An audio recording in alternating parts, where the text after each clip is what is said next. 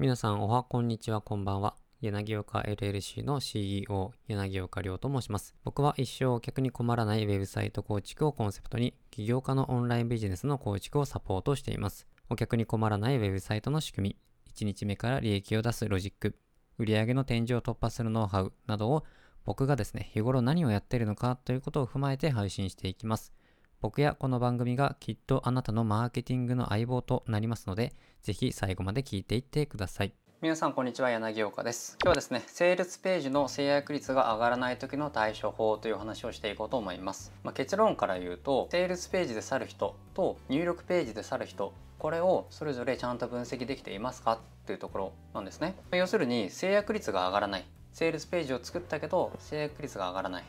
ページにはアクセスしてくれるしカートに入れるというところまで計測しているけどなかなか商品を買ってもらえないみたいな話はまあよくある話なんですよ。で僕も過去にですねこれで悩んだんですよね。でそんな場合当然ページを変更するじゃないですかセールスページですねいろんな商品の商品のですねいろんな要素とか商品の説明こういうことがありますよこういう内容ですよっていう書いたページのデザインを変えたり言い方を変えたりそういうことを変更するわけなんですけれども意外と忘れがちなポイントがあってそれが名前とか住所を入力するフォームなんですね。ほとんどの商品販売ページっていうのはセールスをするページにボタンがあってそれをクリックすると別のページにリンクしてフォームに入力するというやり方が普通だと思います。なので制約率が上がらないという場合そもそもセールスページを見て離脱する人セールスページから入力ページに行くけれども入力ページで離脱する人。この2パターンがいるわけなんですよ。商品を買うまでの離脱するところとしては、まあ、もちろんメルマ側にそもそもクリックしないとか、まあ、そういうところもありますけれども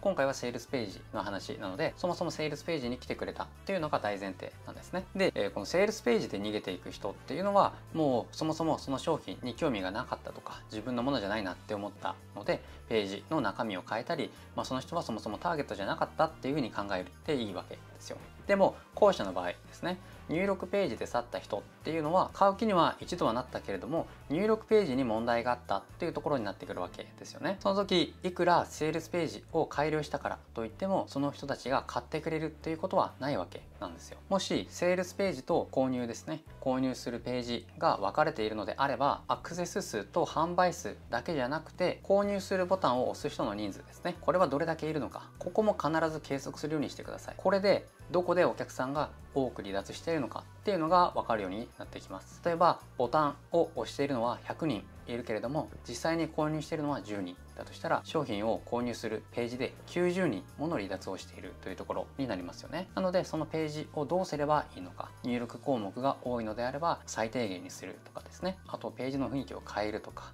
ボタンの色を変えるとかボタンの要素を変えるとか、まあ、そういったいろんなテストがあるわけなんですけれどもそういったテスト改善をしていった方がより商品が売れるわけですよね。なので100人クリックして10人買っているという状況であればこの100人を200人とかに増やすよりもそのクリックしてくれた100人に買ってもらいやすくするためにはどうしたらいいのかっていうところの改善からした方が売り上げに直接つながりやすくなるわけですよね。なので実際にこのクリック何人しているのかっていうところを計測するだけでもあなたの商品を売る確率が上がるどこを改善すればいいのかというのが明確になるのでここをですね絶対に計測してどうすればいいのか入力フォームは多いのかというところですね自分がまた旗から見てですね第三者目線で入ってみて考えてみてやってみてください。制約率とかコンバージョンとかいうとどうしてもですねセールスページの文章とかページの構成とかデザインそっちに気を取られてしまいがちなんですけれどもしかしフォームをどうするのかっていうのも制約率を左右する重要な要素だ